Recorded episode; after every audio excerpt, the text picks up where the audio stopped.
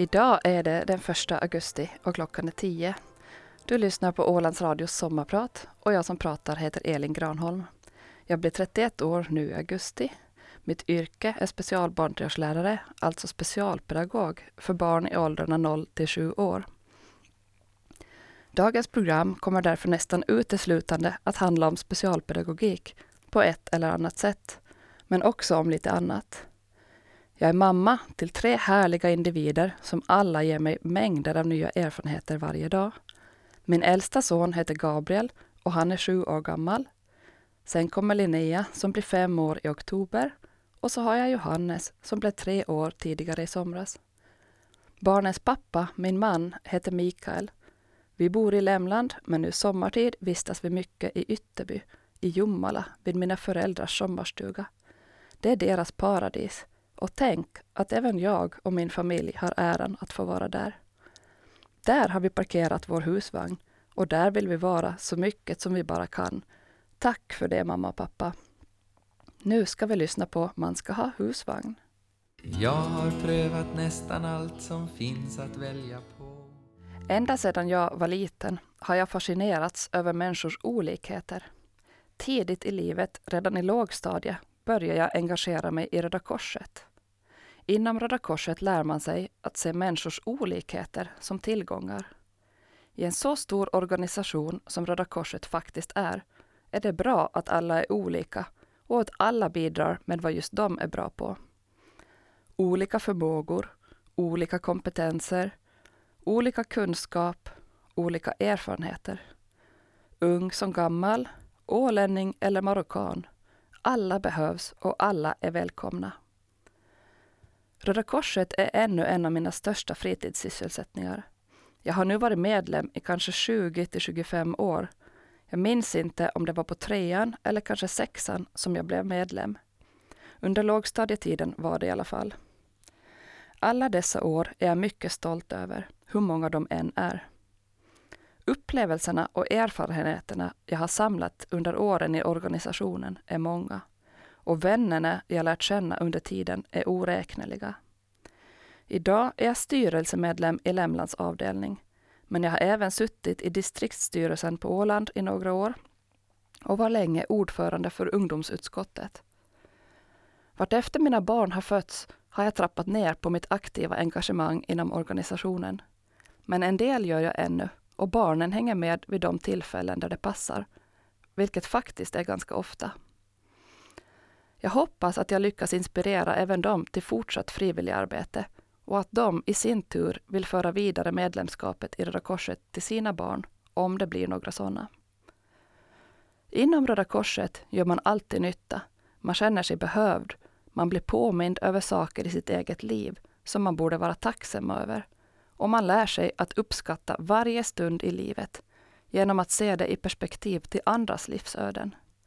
Och framför allt så är det roligt att vara med i Röda Korset.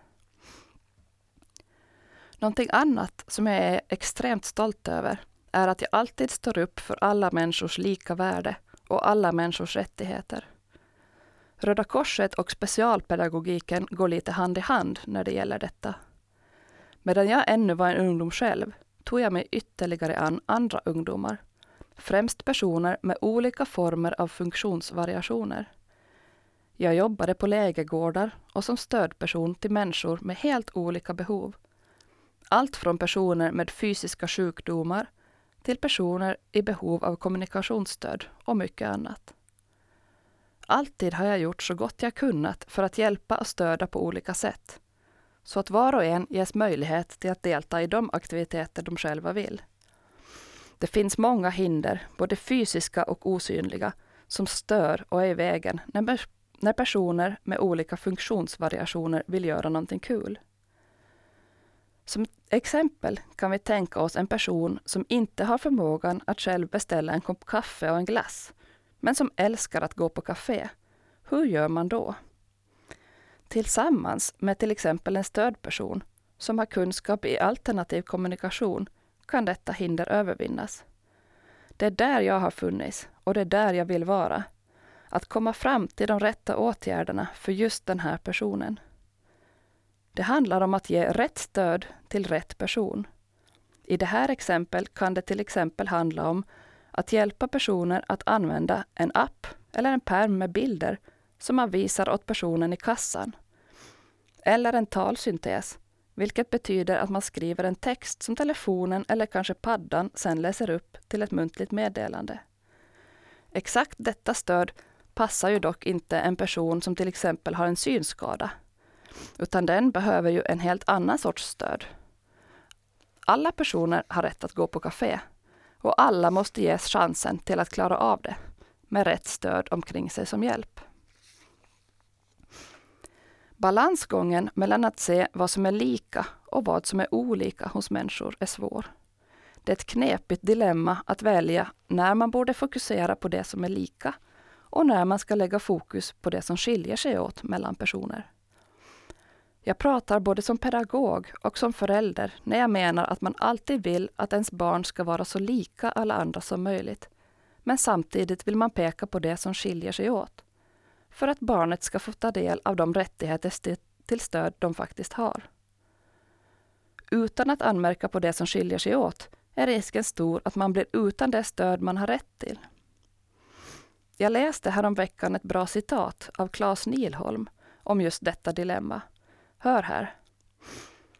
En av de viktigaste frågeställningarna i dagens förskola och skola är frågan om elever med olika svårigheter betraktas som lika eller olika andra barn. Ser man bara till likheterna riskerar man att barn med extra stödbehov inte får detta behövliga stöd. Och betonar man i första hand olikheterna riskerar man att skapa speciella grupper av barn och elever. Citat slut. Det är precis det det handlar om.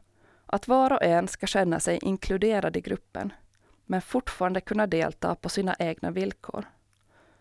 Alla människor har olika behov och behovet av särskilt stöd ska inte vara oli mera olikt än någonting annat. Det finns mängder av kloka forskare, föreläsare och författare inom specialpedagogiken. Jag hade lätt kunnat fylla ett helt sommarprat bara genom att läsa upp citat av mina favoriter. Vi ska se om det blir tillfälle att nämna flera av dem senare. Men i samband med detta vill jag även citera Bo Helskov, LVN, som har sagt att men eftersom människor har olika förutsättningar är rättvisa beroende av att stödet anpassas efter den enskildes förmåga, förutsättningar och behov. Citat slut. Det handlar alltså om att alla människor ska få stöd, några ett mer aktivt specialpedagogiskt sådant och någon annan helt andra varianter av hjälp. Det mest rättvisa är alltså att behandla alla lite olika. Jag har mött otaliga individer genom mina åtaganden under åren och ingen är mer lik eller olik den andra. Det är ändå de där personerna som man inte riktigt når genom att göra så som man alltid har gjort. Alltså de som man måste tänka ännu lite extra kring, som jag fastnar mest för. Och som har fått alldeles egna platser i mitt hjärta. Jag är otroligt glad och tacksam över att var och en av dem jag mött faktiskt också har släppt in mig i sina liv. Vad många erfarenheter jag har samlat genom att ha fått lära känna så många lika men olika personer. Att redan i unga år känna att jag har mycket att ge inom det här ämnet har motiverat mig och gett mig mängder av idéer till hur jag kan utvecklas till att lära mig mera. Jag har högt uppsatta mål med vad jag vill och mina drömmar är oändliga. Jag blir aldrig fullärd och har hela tiden idéer om vad jag vill göra till näst. Vad jag vill lära mig, vad jag vill inspirera andra till och vad jag vill förändra. Som största mission har jag länge haft att jag vill förändra attityden och bemötande mot det som är annorlunda i samhället. Jag hoppas att dagens sommarpratarprogram kan ta oss en bit längs den vägen att just du funderar över hur din attityd mot det annorlunda ser ut. Med dessa drömmar och med fleråriga erfarenheter från sommar och helgjobb inom barn och ungdomsarbete flyttade jag till Jakobstad år 2006 för att utbilda mig till barnträdgårdslärare. Jag var då 20 år gammal. Om man vill förändra sättet att tänka måste man börja hos barnen, tänkte jag. Att ha en diskussion om ting som är olika och vad som är rätt eller orättvist i samhället med ett barn, det är ju helt ljuvligt. Du borde testa. Utbildningen i Jakobstad varade i tre år och det var de dittills bästa tre åren i hela mitt liv. Under dessa år hann jag bli en självsäker individ med starka åsikter som verkligen vet vad jag vill. Följande låt tillägnar jag tjejerna som kom att bli min familj under de tre härliga åren i Jeppis.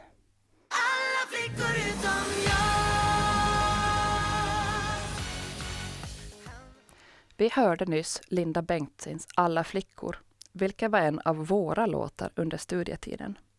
Vi var ett stort gäng tjejer, faktiskt hela elva stycken, som umgicks dag och natt under dessa år. Flera av oss bodde ihop, två och två, men allas lägenheter var allas hem.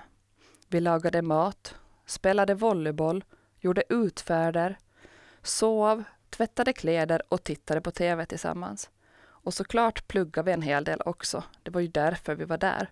Och tro inget annat, vi kunde faktiskt både ha ett aktivt studieliv och vara duktiga i skolan samtidigt. Än idag har vi god kontakt och träffas hela gänget flera gånger per år. Senast nu i helgen hade vi två ljuvliga dagar tillsammans hos en av oss på Brändö. Alla lever nu sina egna liv, utspridda i Norden, med både partners och flera barn. Men varje gång vi ses är det som att komma tillbaka till 2008 eller åren däromkring. För vi har lika roligt än idag. Vare sig det är bara vi tjejer som träffas eller om alla våra familjer också är med. Enda skillnaden nu från då är att vi blir fler och fler vid varje träff. Jag och Anna, min nuvarande syster, som jag då bodde med, räknade häromdagen och kom fram till att om alla män och barn också skulle vara med skulle vi idag vara 26 personer vid våra träffar. Flera av oss är gudmödrar till varandras barn. Och vi har varit tärnor vid varandras bröllop. Trots de långa avstånden känns vi ändå så nära varandra. Själv var jag, som heter Elin Granholm och idag sommarpratar i Ålands Radio, både förlovad och gravid vid dimissionen i Jakobstad år 2009. Vem trodde det då jag flyttade hemifrån tre år tidigare? Det var Gabriel som låg i min mage då och han har fått välja nästa låt. Det blir Elias Fit Frans med Who's the man? Gabriel som är sju år älskar fotboll. Han spelar själv i LIF 0910 och står ofta målvakt.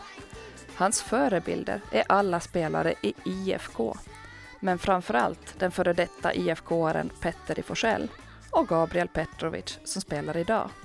Och det är inte så konstigt att Gabriel G, min son alltså, gillar fotboll. Han har mer eller mindre växt upp på läktaren ända sedan fostertiden eftersom jag, även jag är ett ivrigt IFK-fan. Hemma sjunger vi hejaramsor och klappar stavelser i IFK-spelarnas namn.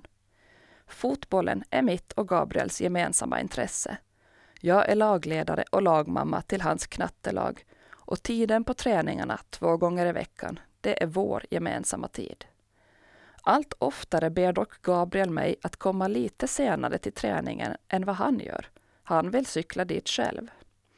Det är helt okej okay att vi delar upp oss så, men mitt mammahjärta har lite svårt att acceptera att min lilla pojke håller på att bli stor. Han gör allt mer på egen hand och jag måste våga släppa kontrollen.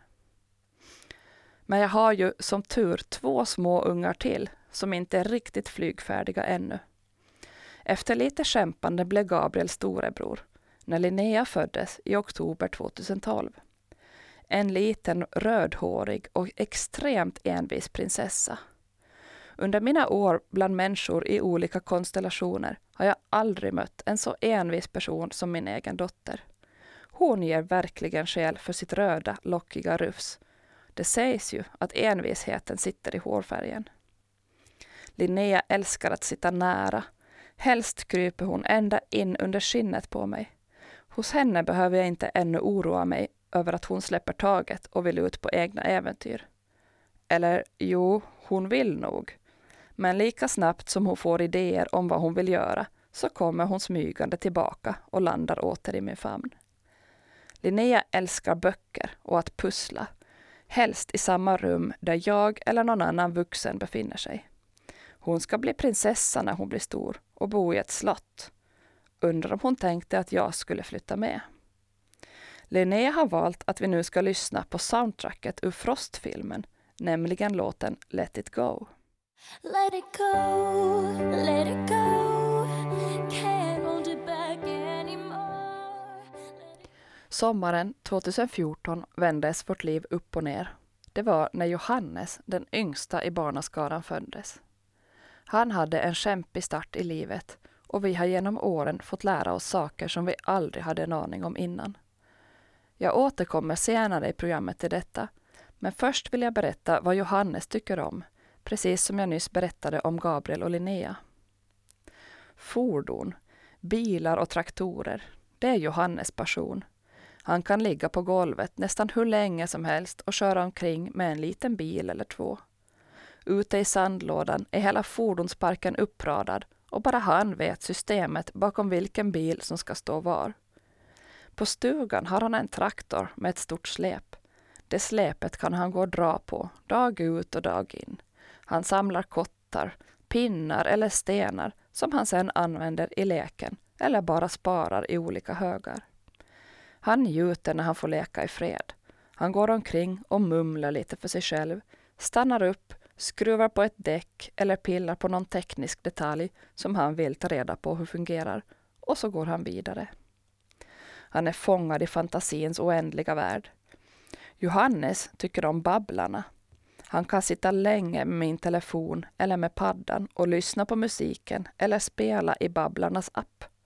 Johannes sång är därför tagen ur appen och blir Babblarna första låten. Jag har, som jag tidigare sa, alltid vetat att det är med de mest knepiga och otypiska individerna i samhället som jag vill jobba. Efter utbildningen till barntreårslärare och mellan alla tre graviditeter har jag jobbat i olika barngrupper med olika åldrar på barnen, på olika daghem. Främst i Mariehamn, men även i Lämland. Det har gett mig extremt mycket erfarenhet, både i livet och yrkesmässigt, att få lära känna så många olika barn, så många olika vårdnadshavare och så många olika familjer. Ingen dag har varit den andra lik och man kan aldrig veta på morgonen vilka erfarenheter man har med sig hem på eftermiddagen. Och för all del, tänk vad mycket man lär sig av att ha träffat så många olika kollegor.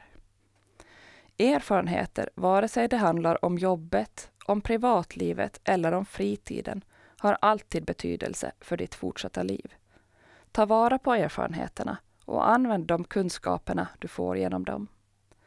Någonting som är jobbigt och svårt just nu kan göra att du klarar av nästa utmaning hur lätt som helst. Ganska snabbt i min barnträdgårdslärarkarriär ville jag dock ha lite större utmaningar. Och det var då jag insåg att det var nu eller aldrig. Chansen till vidare utveckling kom ganska lägligt. Eller det beror på hur man ser det. Samtidigt som jag fortsatte jobba, var gravid och mammaledig pluggade jag vidare till specialbarnträdgårdslärare. Jag blev nyligen klar vid årsskiftet 2016-2017. Nu har jag jobbat som just det, specialbarnträdgårdslärare i Lämlands kommun sedan april och trots att jag inte haft den tjänsten ett halvt år ännu känner jag mig verkligen hemma. Jag lever min dröm. Tänk att få hjälpa barn som har det kämpigt på ett eller annat sätt, att få det stöd och det nätverk med kunskap omkring sig för att utvecklas till just de individer de är menade till att vara. Dessutom lär jag mig själv mängder av nya saker varje dag. Det finns så oändligt mycket bra böcker att läsa, intressanta personer att följa med och observera i vardagen och diskussionerna med andra pedagoger och i det mångprofessionella teamet är lika givande varje gång. Mitt största stöd finner jag hos min mamma.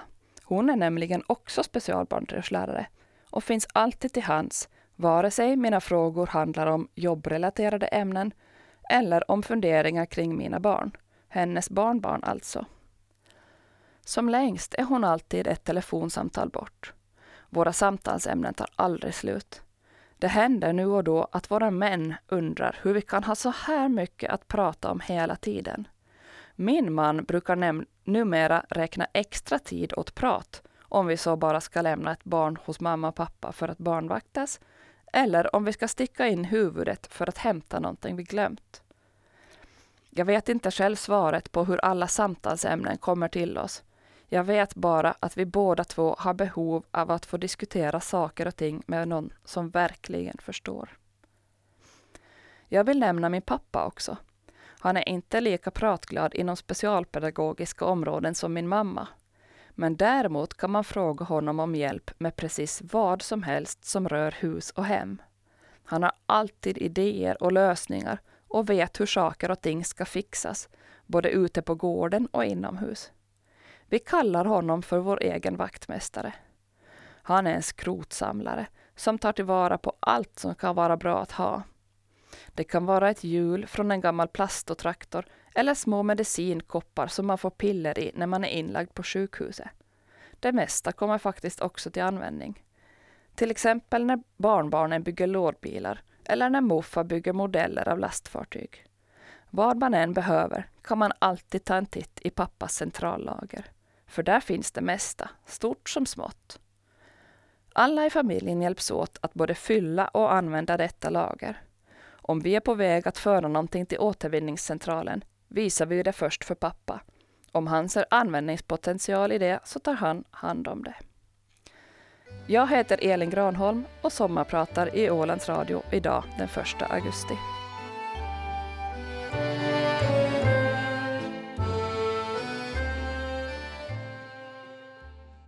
Vi lyssnade nyss på Drömmen om Elin som jag spelade för mamma och pappa.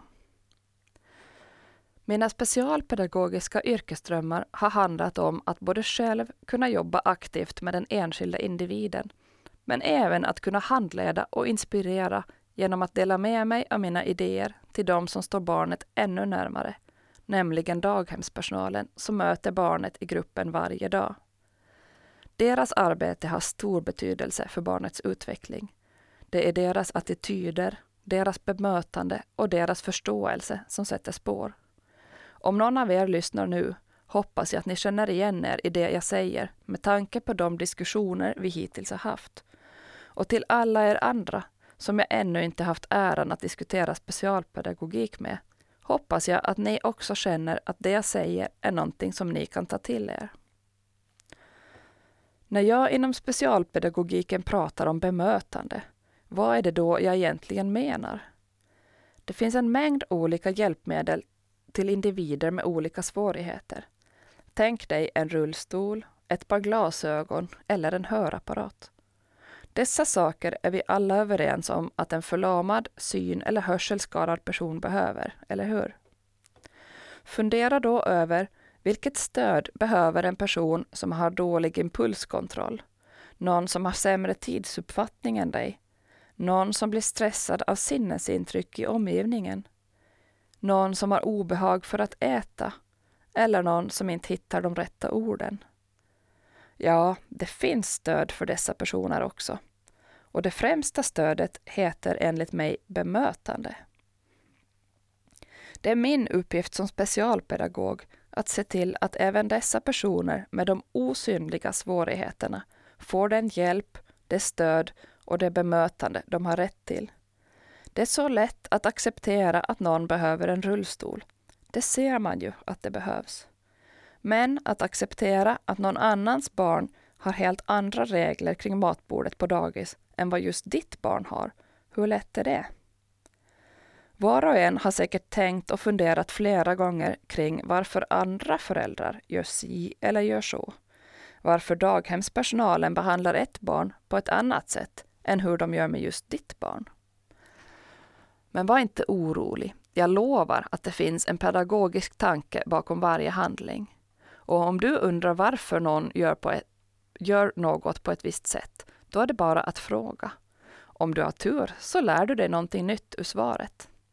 Men framför allt kanske du märker att det är bemötande som har betydelse. Jag pratar om mina drömmar, om att förändra attityder och att få människor att tänka efter. Och vad passar inte bättre då än att lyssna på Abbas I have a dream.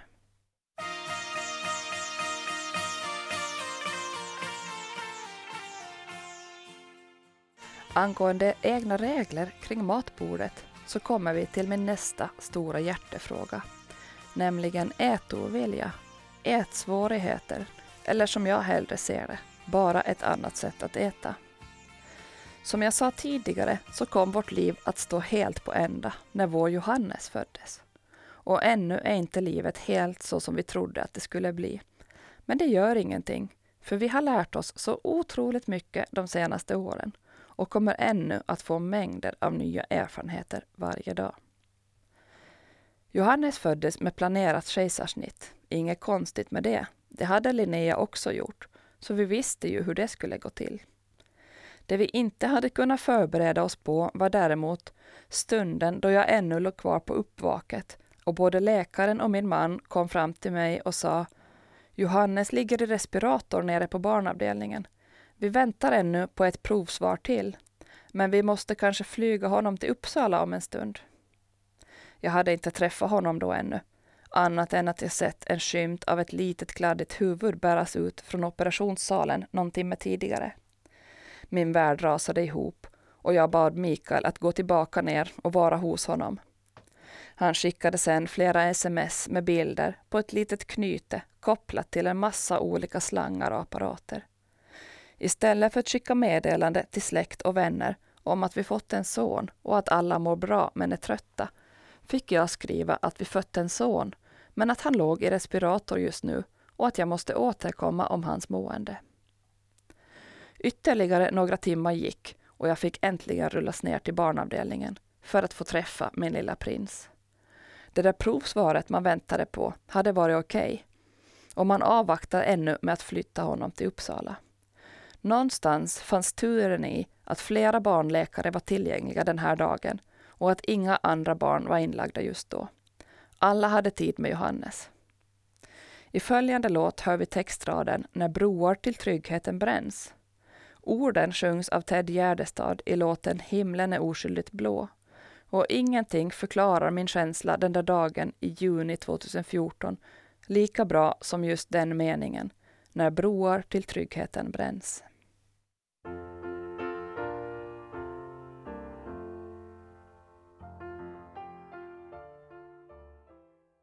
Jag heter Elin Granholm och är sommarpratare idag. Vad som orsakade Johannes kämpiga start i livet vet vi inte exakt. Men just då var andningen hans största svårighet. Luft går före mat och Johannes varken orkade eller kunde lära sig äta helt själv som spädbarn. Han hade som sagt slangar och apparater i vägen och utan dem hade han ingen ork. Så det fanns liksom inget val. Han fick sondmatas som komplement redan från första dag. Han hade olika former av andningshjälpmedel och vi bodde på barnavdelningen flera veckor. Det togs otaliga prover på honom för att få en förklaring till hans svaga mående. Men inte kom vi fram till så mycket då.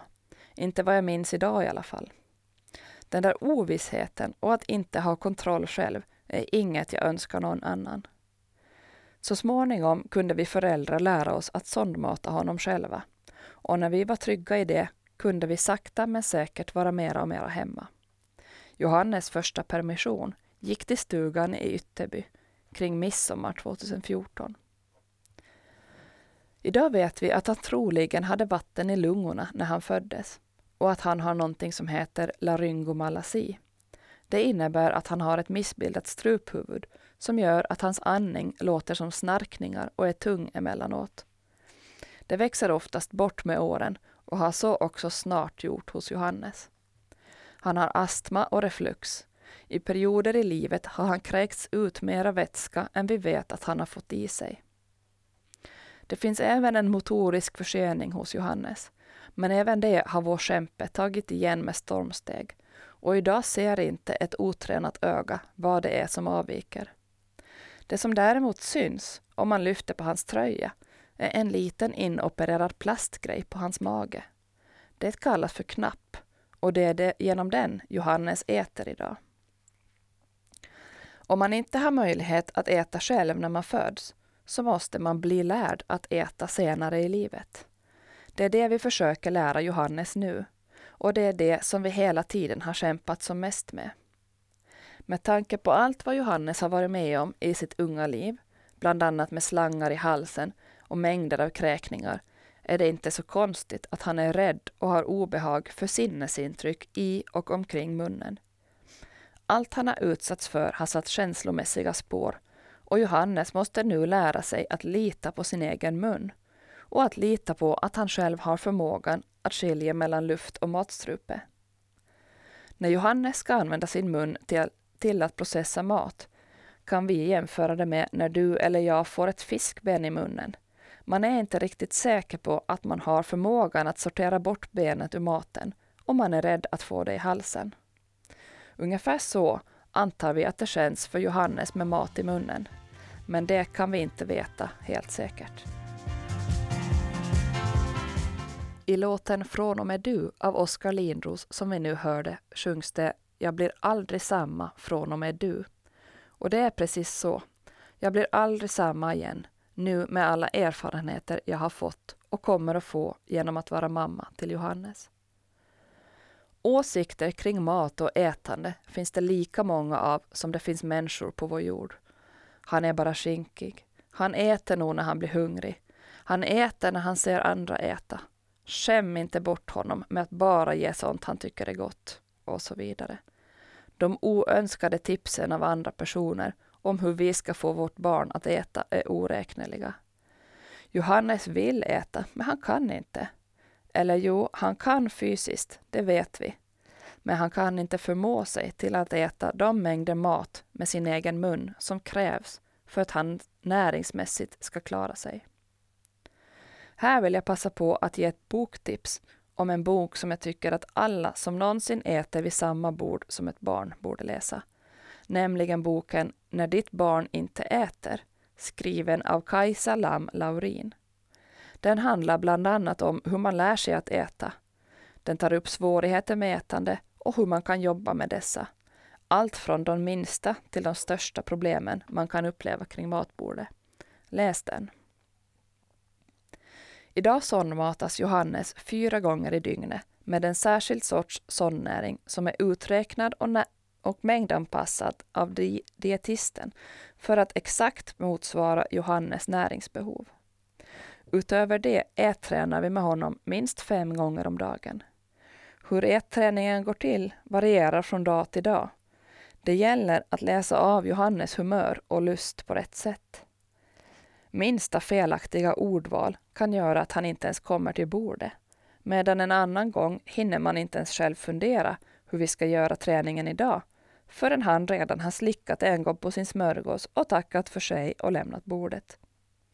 Ja, han får gå, från, gå ifrån och komma till bordet som han vill vid måltiderna där hemma. Det skulle vara förödande att hålla honom kvar vid bordet med tvång. Samtidigt som vi inte kan hindra honom från att komma tillbaka till bordet igen, fast han en gång redan gått iväg.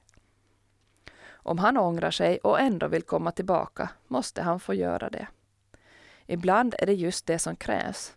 Att han får se maten en gång gå iväg och leka en stund och komma tillbaka senare igen när han har hunnit bearbeta hur maten såg ut och kanske ändå vill ge den en chans.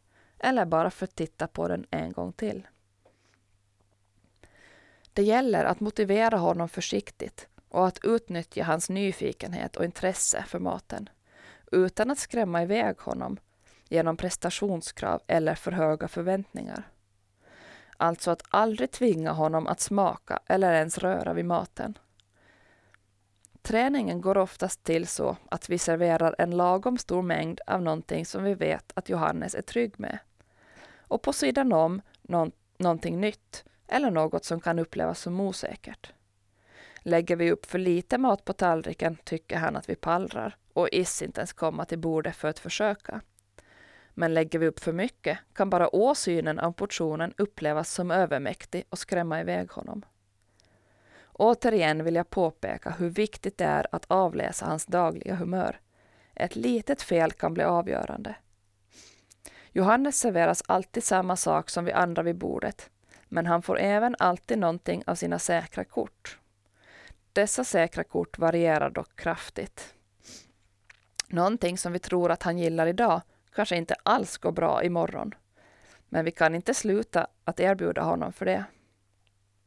I dagsläget är dessa säkra kort några saltkorn direkt på bordet att picka i sig med fingertoppen. Vattenmelon eller blåbär.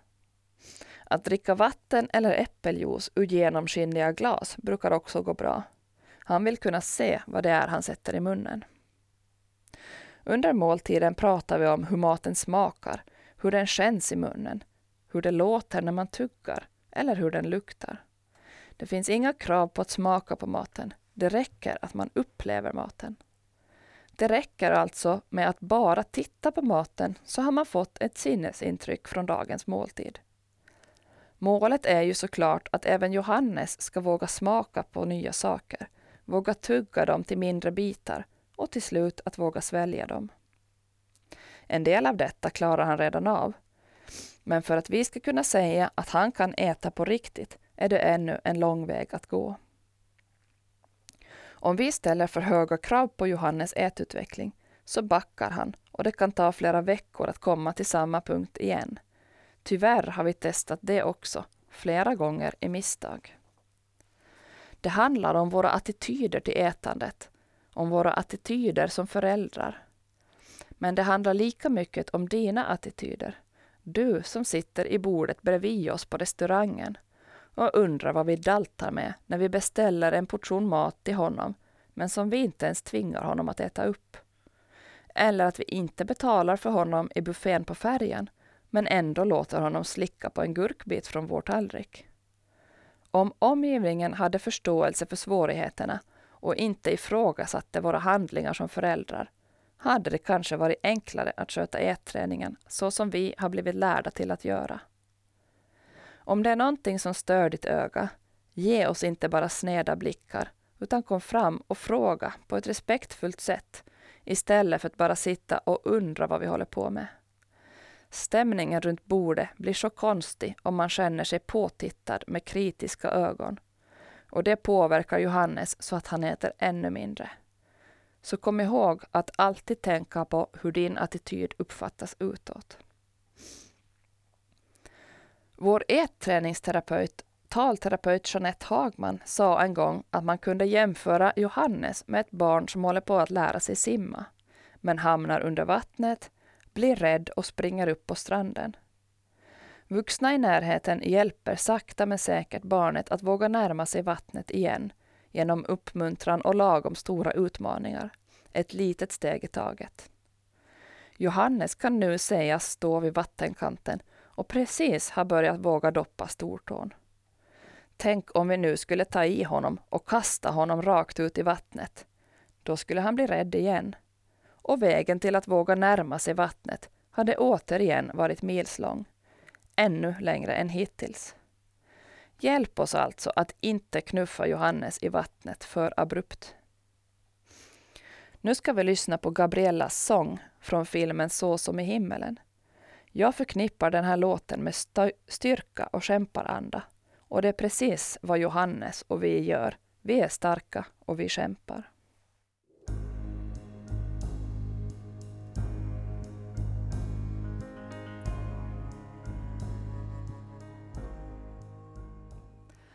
Jag hoppas att mina ord under dagens sommarprat har gett just dig nya tankar kring olikheter och bemötande.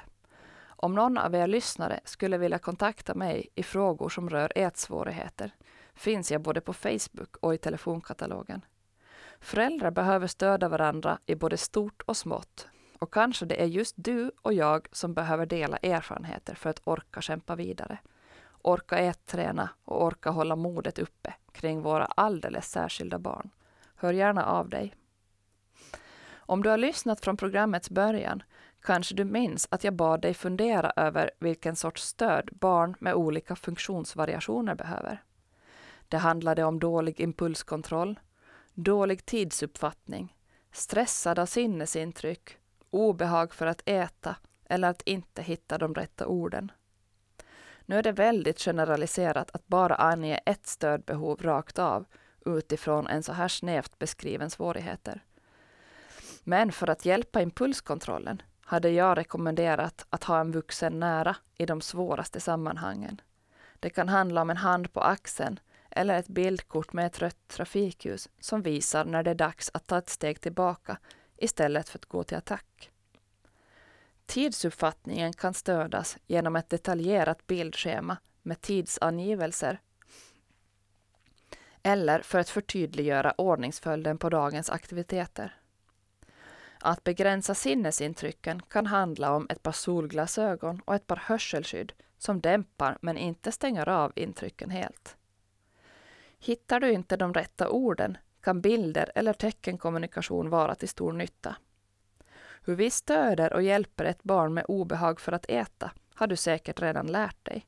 Men jag vill ännu påpeka att variationen på hur stora svårigheter man har med ätandet är enorm. Det finns de som inte äter alls och behöver sondmatas. Och så finns det de som man kallar för selektiva ätare. Alltså de som kanske äter så mycket att de klarar sig näringsmässigt. Men de kanske bara äter vita saker, såsom spaghetti, ris eller naturell joggis. Eller som bara äter ett visst sorts bröd med ett visst märke av påläggsskinka. Hur stora eller hur små svårigheter man än har, så har man rätt att få hjälp. Kom ihåg det. Den uppmärksamma lyssnaren har märkt att jag använder ordet funktionsvariation istället för orden funktionshinder, funktionshandikapp, funktionsnedsättningar eller funktionssvårigheter. Ett funktionshinder eller handikapp blir det när samhället har ett dåligt bemötande eller när det finns fysiska hinder såsom en trappa eller en ramp med för stor lutning. Funktionsnedsättningar antyder att någons funktion är lägre än någon annans och alltså inte lika mycket värd att beaktas och inte kan räknas som jämlik. En funktionssvårighet är någonting som är svårt men som kan bli mindre svårt med rätt sorts stöd. En variation från det typiska, alltså en funktionsvariation. Förstår du skillnaden? Ordets makt har betydelse och genom att tänka på hur man uttrycker sig har man kommit en bit på vägen i frågan om bemötande. Att prata om vad som är normalt skaver också i mina öron. Använd hellre begreppet typisk. Det känns inte lika utpekande. För vem är det som har rätt att avgöra vad som är normalt eller inte? Lyssna också på skillnaden mellan barn med speciella behov och barn i behov av särskilt stöd. Vilken tolkning lägger du in i dessa begrepp? Jag anser att alla barn har speciella behov, men vissa har ytterligare behov av särskilt stöd. Under programmets gång har jag gett flera olika exempel på situationer där man behöver tänka lite utanför boxen och läst upp citat om bland annat det lika och det olika. Eftersom det ännu finns lite tid kvar i programmet vill jag passa på att dela med mig av ytterligare några tankeväckande ord ur mitt specialpedagogiska bibliotek. Låt höra. Vi måste sluta att försöka förändra och göra om människor med autism. Vilket behandlingsprogram vi än använder kommer det inte att göra personer med autism mindre autistiska. Citat slut. Det är sagt av Olga Bogdasina. Jag tolkar Ol Olgas ord som att hon menar att vi måste låta alla människor vara de de är. Vi kan inte ändra på någon, men genom att bemöta dem rätt ger vi dem goda förutsättningar till livsglädje. Maggie Dillner och Anna Löfgren skriver också i sin bok Rätt till lek. Det är inte barnet som har inlärningssvårigheter, det är vi pedagoger som har svårigheter att lära ut. Integrering är en lösning där eleverna ska passa in i en verksamhet som redan finns, medan inkludering innebär att verksamheten ska anpassas efter elevernas olika behov. Jag jämför här att passa in i en verksamhet med att passa in i samhället. Och likaså att det är verksamheten, alltså samhället, som ska anpassas efter människornas olika behov och inte tvärtom. Jag som sommarpratar i Ålands Radio idag den 1 augusti heter Elin Granholm. Tack för att du har lyssnat så här långt. Nu ska vi lyssna på Drottningen av Åland som skrevs av Radio Extrem och Pandora för några somrar sedan. Den sommaren jag gifte mig. Min möhippa utgick från just den här låten och tanken var att jag skulle ha fått träffa Pandora och Janne från Extrem under kvällen då de var här för att uppträda på Rockoff.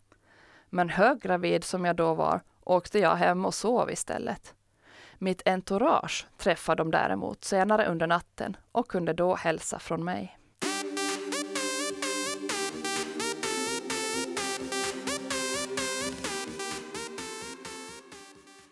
Mina föräldrar, mina barns mommo och muffa, är ovärderliga. Och som tack för alla gånger ni ställer upp vill jag spela mammas önskelåt Sommar, sommar, sol. Nu är det sommar och sol. Sommar, sommar, några minuter programtid är det ännu kvar, men jag har sagt det jag vill för idag. Men jag hoppas att du som lyssnat funderar över och tänker på ditt bemötande, dina attityder och ditt sätt att vara för alla medmänniskors skull efter att du har hört vad jag har sagt. Vi ska avsluta med att lyssna på When the Saints Go Marching In och den låten förknippar jag med IFK. Och jag, om någon av IFK-arna lyssnar så hoppas jag att ni ser låten som en hälsning om att fortsätta kämpa trots att motgångarna känns tunga just nu. Men motgångarna är lärdomar. Tack för att just du har lyssnat.